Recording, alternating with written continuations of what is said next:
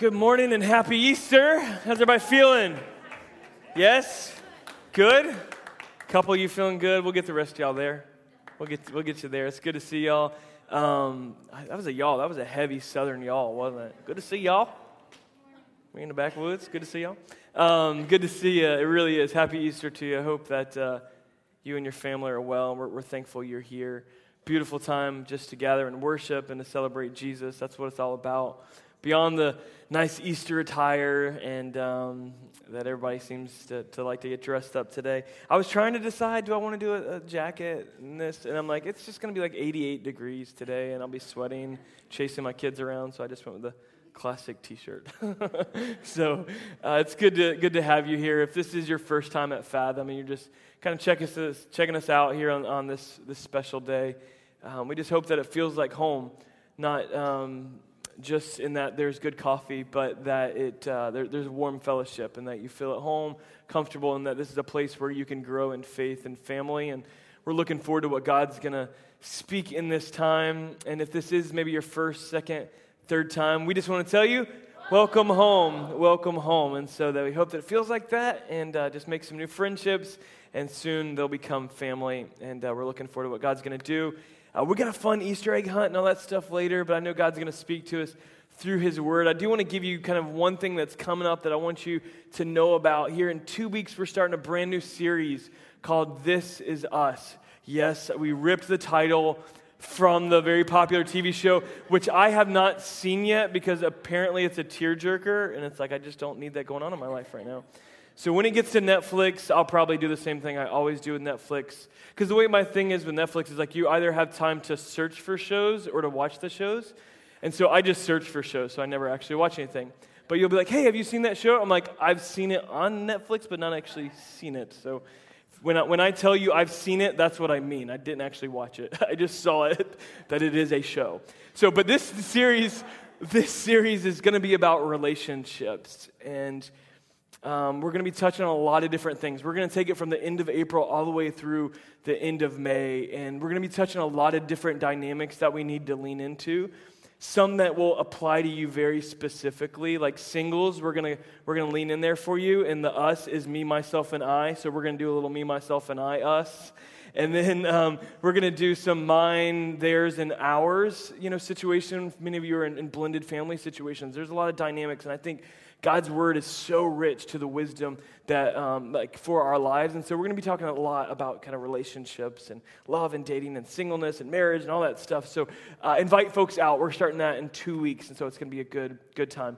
And uh, I might even watch an episode before then. But today we're gonna we're gonna dive into the, the word here in just a moment. I started thinking as I was uh, preparing kind of just for Easter and thinking about the resurrection and reading through the scriptures over the past couple months the thing that I couldn't get away from was Jesus' final words. Not just it is finished, but really, after the garden, Jesus' statements get less and less. Like there was a lot of preaching, he did a lot of talking, you know, that we see throughout the Gospels. But by the time he, he makes it like from the garden, after that, there's just a few phrases that Jesus lets from his lips. And so I want to talk about those, but it got me thinking about some other like famous last words.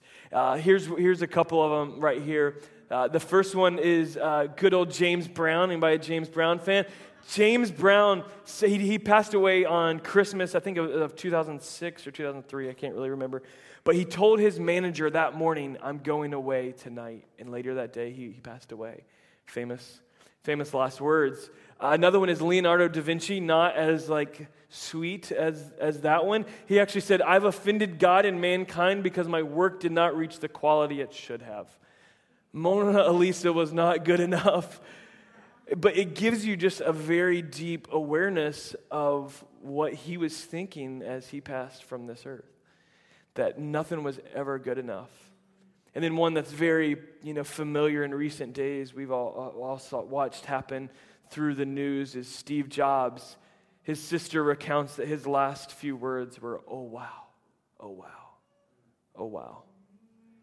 Um, so that's kind of uh, stunning. I actually had a mentor who um, we, we had traveled out of the country that morning. He, he told us we were in the airport and he said, I could really use a new body today. He, he said those words.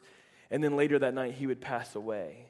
And then, right before, as he was passing, his wife recounted to us that he looked up and said, Oh, wow. Same thing Steve Jobs said.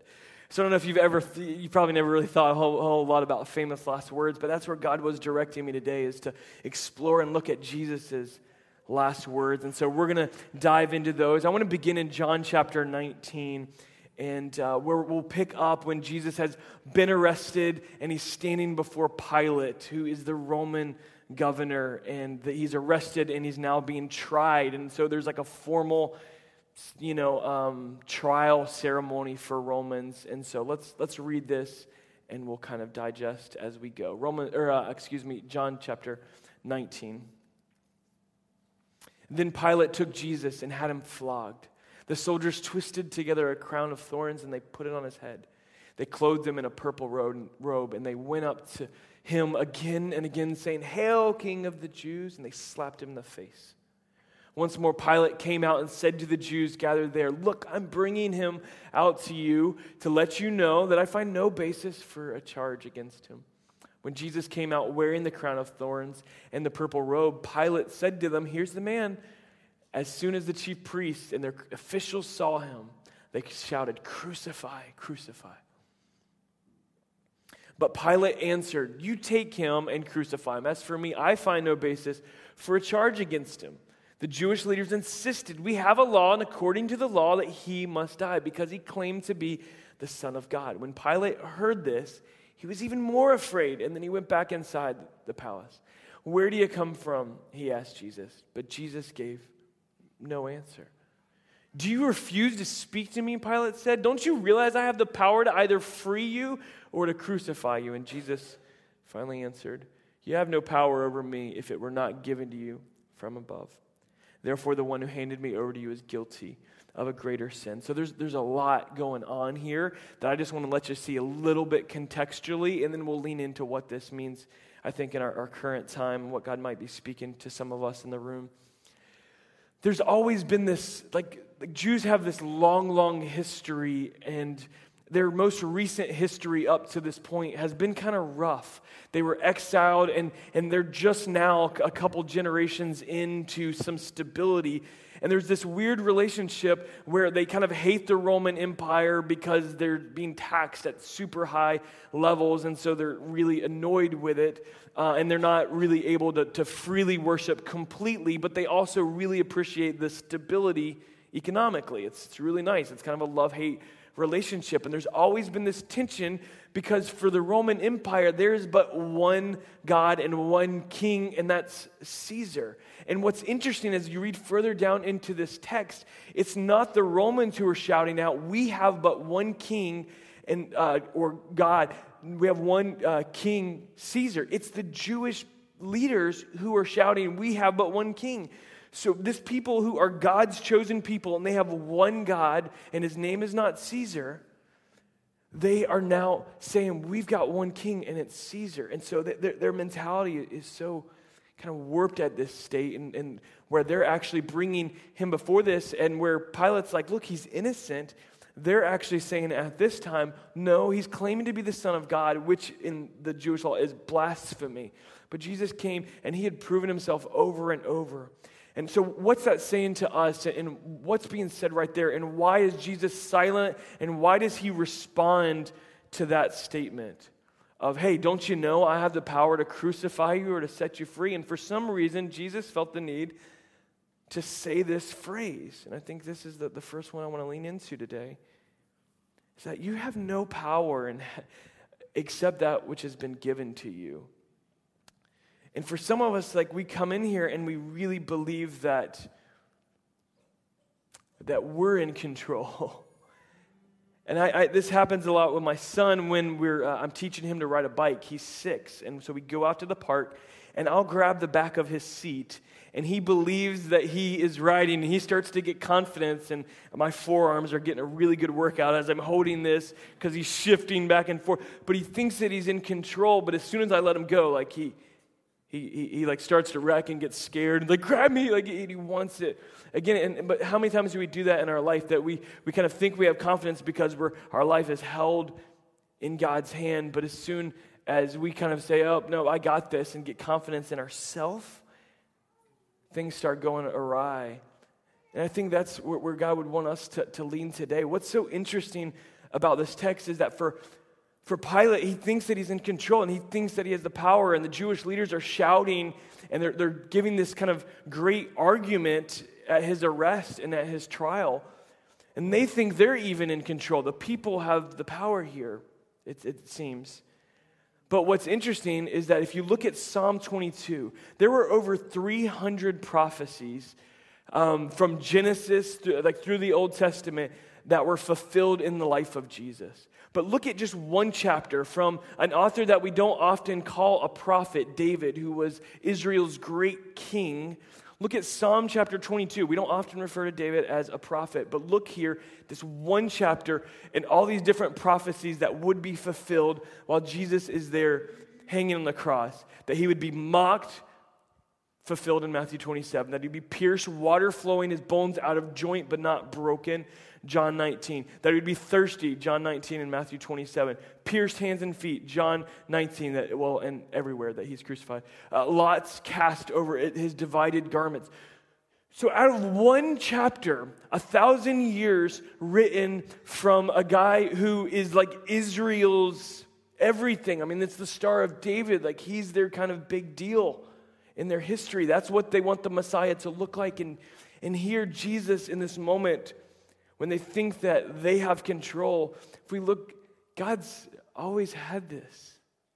Nothing had gotten out of control, nothing's been out of sight. And for anyone that comes in here today and, and maybe you feel like life's out of control, I, I just want you to recognize it may be out of control for you, but it's never out of control for God. It's never out of control for God.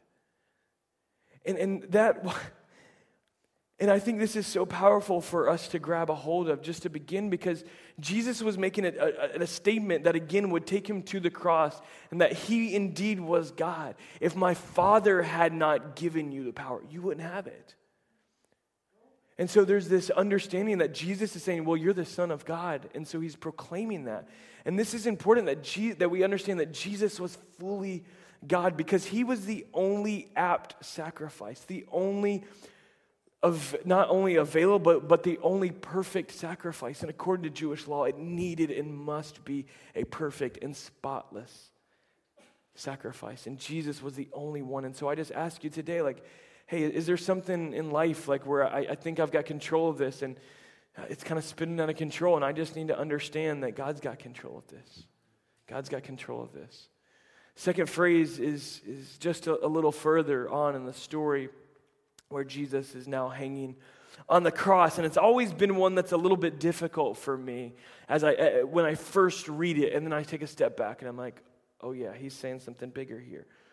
It's matthew chapter 27 um, and it says this now about three in the afternoon jesus cried out in a loud voice in hebrew. He says my god my god why have you forsaken me? You ever looked at that and be like that's weird.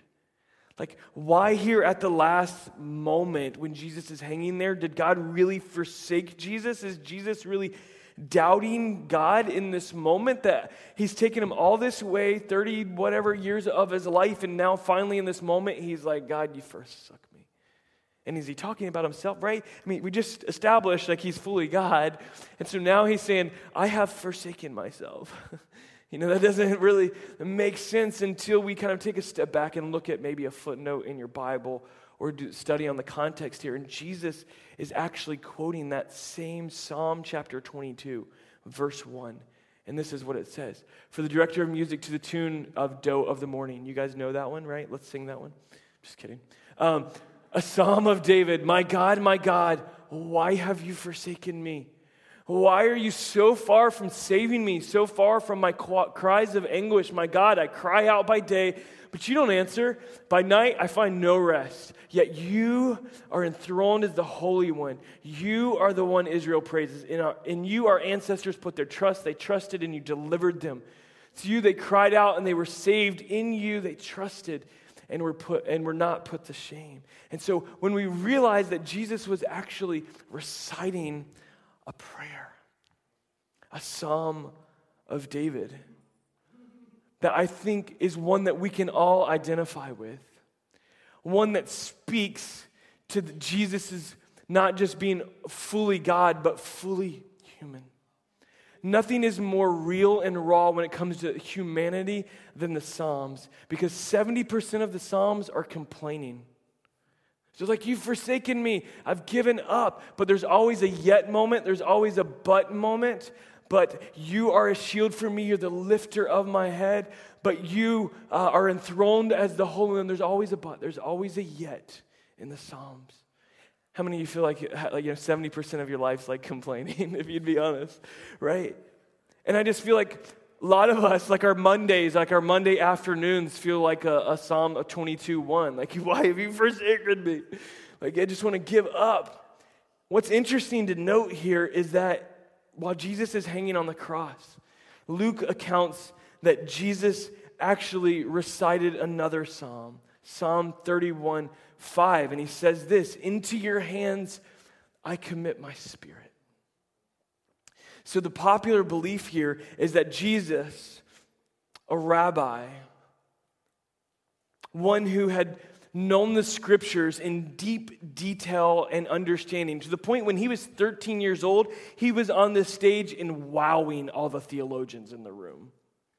That's how well Jesus knew the scriptures. So reciting scripture was nothing to him. And so the popular belief is that Jesus actually hung on the cross and began to quote, beginning in Psalm chapter 22, maybe earlier, but I think he probably just began right here. And I think he ended with Psalm 31 5. Into your hands I commit my spirit. And then he said, It's finished, and gave up his last. And I think where this is incredibly beautiful for us today is be, and why I think Jesus pointed to that not only because there was all these prophecies that were literally happening that had been prophesied a thousand years before. Not he's pointing to this and he's pointing to the humanity that I have felt what it feels like to struggle through a Monday when people have forsaken you and walked out, when people have betrayed you, when they're they're calling you names, when they've mocked you, when they've slapped in your face. I I know what it feels like I'm not just fully God. His next words here was praying and pointing us to a prayer that says, I know what it's like to feel that. And God sent his only son to this earth to save us, but to also feel everything. Jesus didn't skirt around one betrayal. He didn't skirt away from one single lash of the whip on his back. That he would feel deeply more pain than what we have ever experienced. And he could so quickly identify with every, if you begin to look in the life of Jesus, he experienced the breadth of emotion. He experienced it all. I just want to tell you, like, if you started your week on a Monday or last night, you were in a Psalm 22, one place, God, why have you forsaken me? Just in this place today, I want you to end it in a Psalm 31 place that says, Into your hands I commit. Like, God, you're all I need. Like, in whatever I'm going through, God, I just, I give it to you. I surrender it to you and thank you that you've felt this. But get to the yet moment, get to the but moment, get to the into your hands I commit my spirit moment. He's fully God and he was fully human and he was pointing us to that. The final phrase as Jesus is hanging there right after he says, In to your hands I commit my spirit. He says this famous last phrase it is finished. he gave up his breath, gave up his last there. The Greek word here is the, the word teleo, which means to complete an assignment, to complete commands that were done, to bring to completeness, fullness. So, why did Jesus say it's finished there hanging on the cross? Because I think in most of our lives we realize it doesn't really seem super finished around here. you know? We look at our lives, we look at the world we live in, and things still feel a little bit un, undone. What was Jesus saying that it is finished? He was saying that the way has been paved. Everything that he's been called to do, every person while he was in his physical body on this earth that he was called to heal, every word that he was supposed to preach, every disciple he was supposed to raise up—it was all done. He had fulfilled every single bit of it. And it was finished. And that he had made that in doing this act, in, in willingly giving up his life, as the perfect sacrifice for the repentance of sins and for the remission of sins. He had made a way when there was no way. Like, that's obviously like a, a song thing. That God made a way when there was no way. But it's, it's the reality of our eternal salvation is that He made a way when there was literally no other way. And how many times in our life have we gone through stuff where we try everything to figure it out ourselves, to prove that we're in control. And then we always find ourselves back in the why have you forsaken me? And then back in, and we get in this, we get in this cycle. Anybody know what I'm talking about? Like we just get in this cycle where we kind of run this gamut and then we finally get to this place and it still looks undone. And, and I, I, believe that, that God's just wanting us to, to lean in this morning and understand that He finished and He made a way if you don't know what I mean by that when I'm talking about salvation, I just want to present it very clearly to you. Because I, I, know in a, in a, room this full that across this room you, you've had many different gospels preached. And we all probably would kind of nod our head and be like, yeah, I know exactly what you're talking about. But sometimes we don't fully grasp the depth of what the good news of what Jesus completed at the cross for us. So I want to state that clearly for you what he completed was if we were wrapping a present, which I'm terrible at and my wife is amazing at. At the very end, and he ties the bow on it. And the bow was not just his, his earthly ministry, but it was laying down his life. And when he ties a bow, he ties it on salvation because salvation is a gift.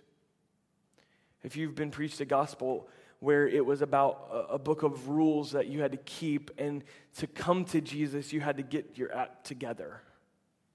Some of you thought that today, like, or this week, you've been like, I need to be good. I'm going to be in church this weekend. You know? But that's, that's, that's not the gospel. That's more, that's more uh, Judaism than it is Christianity. Because that gospel is not good news. The gospel of good news is that yet while we were still sinners, filthy, ashamed, guilty, Jesus made a way. And he made a way of salvation that we might know eternal life. Because every single one of us have fallen short. Every single one of us falls short on an almost regular basis. And, and Jesus wants you to know today that it's that's done. Like and so I, I, often get this question hey, is salvation like a moment thing? Like, a, I think I was saved. I, I know I used to have this kind of battle in my head for a long time. Like, I think I was saved. And then I and then I, I, wasn't sure, and so I got saved again, and I got saved again. I, anybody know I'm talking about? Like everybody run this thing. And I had this whole kind of thing that I felt like I was, I don't know. And, and what I found is that I was really misunderstanding what grace was, and I was really misunderstanding the gift because I was basing that off of my works. Because I had messed up again, I feel like I need to. Jesus isn't surprised, just like he wasn't surprised that he was flogged and he wasn't surprised that no bones were out of place. He wasn't surprised by any of that, and he's not surprised by your ups and by your downs. But what we have to understand is salvation a moment and is an ongoing process. The answer is yes. Like God, when, we, when He saves us in an immediate moment, when we confess that we are a sinner in need of grace, in need of His goodness, in that moment, instantaneously, when we put our faith in, in the gift and receiving the gift, we're, we're saved. And like our eternity changes. But the beauty about that is that He no longer sees us marred by our sin beat up and bruised and coming. He sees us as pure perfection as Jesus gave for us. You say, well, well, Pastor, like, then what about these people that kind of take grace for granted? Yeah, that's, that's a big deal. Romans 6. We can't take it for granted. We should never take it for granted. But what happens, it's the kindness of God that brings us to repentance. When you understand that God loves you so much. And grace broken down and explained is this that you get what you don't deserve. Mercy is different. Mercy is we deserve hell and we don't get it. Like being in, in the courtroom and you know we deserve a punishment but the judge has mercy on us and we don't get that. Grace is kind of the flip side of that coin that we get what we do not deserve. We don't deserve heaven but he gives it to us. That is grace. We don't deserve his kindness. He gives it to us and so that's, that's the understanding there. But it's this ongoing process that God sees us pure and spotless. And the, the kind of big theological word is sanctification that God is drawing us into and He's dragging us, sometimes kicking and screaming, and sometimes by up and down consequences that we face in this world. But God is drawing us and dragging us into the fullness and the completeness that happened at the cross. And while we know in part right now, one day we shall know fully, even as we are fully known. Because we experience that in some ways now, but it is a, as much as it happens in a moment, it also happens ongoing that He is saving us every single day. He is bringing us from faith to faith and from glory to glory and out of uh, our, performance mentality where we think we're going to do a little jig and, and please God out of that. It's, it's, it's not by the action, it's by the posture of the heart, and out of the posture of the heart flows everything. That's why Jesus said, guard your heart above everything else. Or excuse me, the psalmist. Everything flows from there.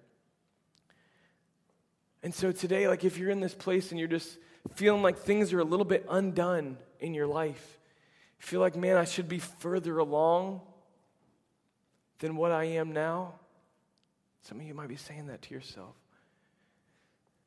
I wish that I could just get this act together. I just wish this was finished and we kind of see the undone. J- Jesus knows. God, God knows, and He's in control.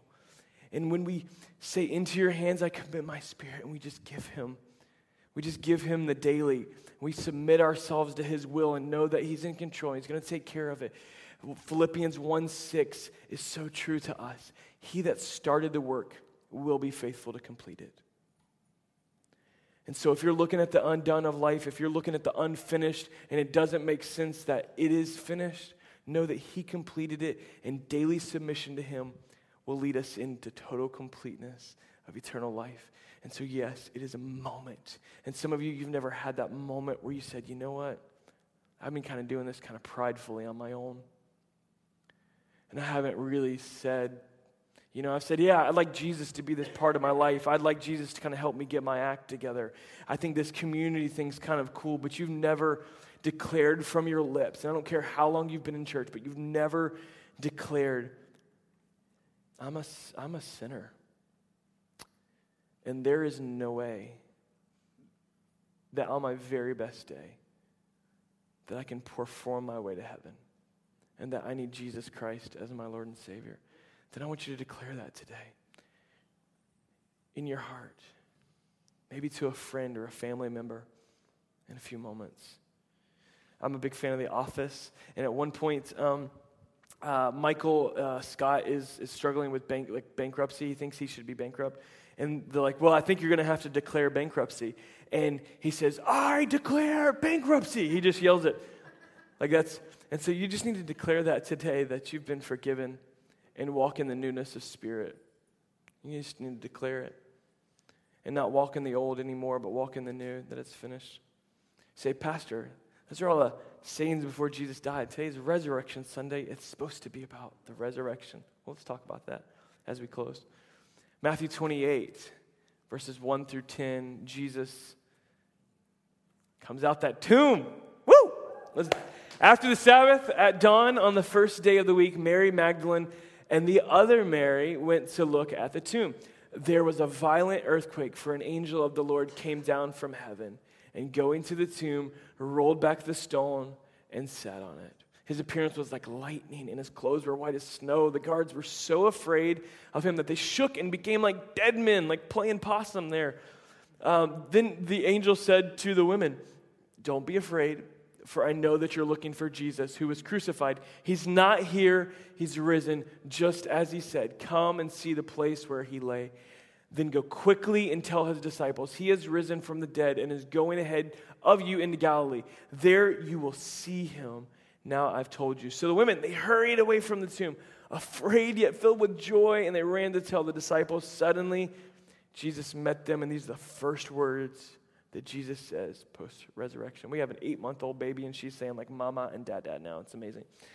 These are Jesus' first words after the resurrection Rejoice. Some translations will say greetings, and it's a poor translation because I believe the context here and what is actually being said is rejoice. Rejoice. Uh, it's a common uh, Hebrew and, and Greek saying at the time. They, they came to him, clasped his feet, and worshiped him. Then Jesus said, Do not be afraid. Go and tell my brothers to go to Galilee. There they will see me. And I think we need to hear this before we close today. We need to hear this that he's alive. He's alive. He's no longer in the tomb. And, and if you've had this idea that God is in a small space, whether that be a box like the Ark of the Covenant or confined to a Sunday experience, you are worshiping a very small God. That God is ever omnipresent everywhere, and we cannot escape his presence. What you think is happening in secret is not. And that's, that's not bad news. It's good news that we can rejoice today. We can look at him and not be afraid. He tells us, don't be afraid, rejoice. He's alive. And then to go and tell the disciples, because there I'm going to meet with them. And I just know across this room, um, we're in a lot of different places, but here's, here's what I do know is that God doesn't want you to walk away from this building today, not knowing Him as you, your personal, like for you. Not religious, not the church thing, but personal, one on one, real relationship. He doesn't want you to walk away here without that real relationship. And maybe you've known Him, but He's going to reignite that fire today, and you can truly rejoice in the depth of what He has done for you. And if you're walking in fear today, don't be afraid. Don't be afraid for what the future marks out. Don't be afraid to the things that He's going to call you to that are far beyond what you are capable of. Don't be afraid of that.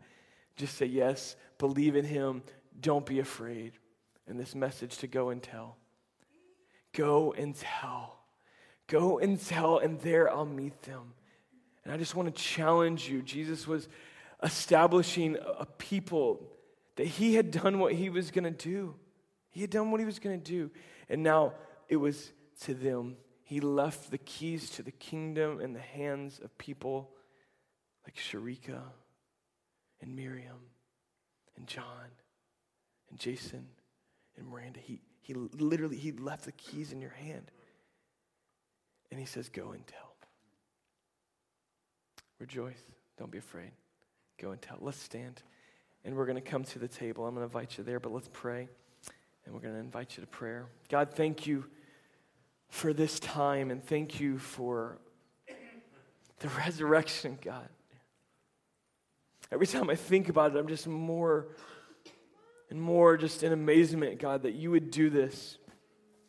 Every time I, I feel like I hit one of those days where I haven't been the best dad or the best husband or the best pastor or just the best son and daughter of you, I just God, I'm just reminded how much I need your grace, how much I, I, rely on you and that you're my everything. And I just pray for anyone in the house that, God, you've just been a little piece that you can control, God. You've been a little piece to their puzzle. I just pray that you would be the center of it all.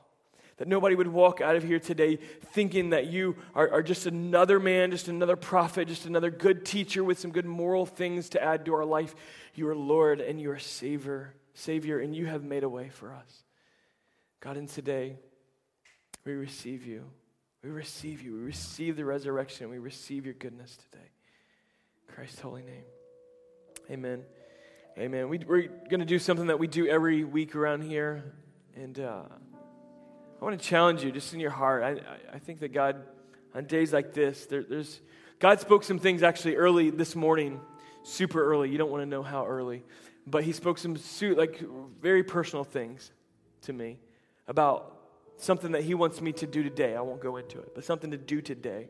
I just think on days like this, and every day, God, there's a response of our heart to respond to the gospel, to respond to the good news, in, in rejoicing and not being afraid and going and telling, but maybe something specifically in your life that God is drawing you, maybe from a place of indifference, maybe from a place of loneliness into a place of community.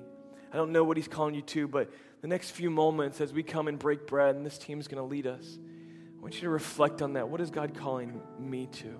What's the response? This is this moment is it's going to be about what God's speaking to you. God's speaking to us today.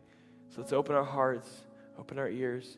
This table. If you wonder why we do this every week, we did a message on it two weeks ago that you can go back and listen to. But very simply, the Gospel of Matthew, Jesus said, as Jesus washed the disciples' feet and they were celebrating Passover, this past Thursday would have been the time, long, long time ago, before he was resurrected on that Sunday. That's when he established this. He said, I'm establishing a new covenant. And every time you take this, you declare, you proclaim my death and my resurrection until I return. So today, we declare it. We declare it with joy. We declare it without fear that we can come directly to the throne room of God. We can come directly to the creator of heaven and earth. We can come to him. So I want to invite you to come um, believers come and break bread and uh, rejoice in the goodness, rejoice in the resurrection today. This team's going to lead us. Some amazing folks that are down here near the crosses to pray with you. Man, if you're making a confession, you just want somebody just to come, uh, not confession like, hey, here's all my sins, but just a confession of faith. Or if you're going through some sickness stuff or some marriage stuff or some personal stuff, you just need somebody to just pray with you. Just come on, just join with them in prayer in this time. It's a response time What's God asking you to do? Let's come. Let's be whole. Let's celebrate the resurrection.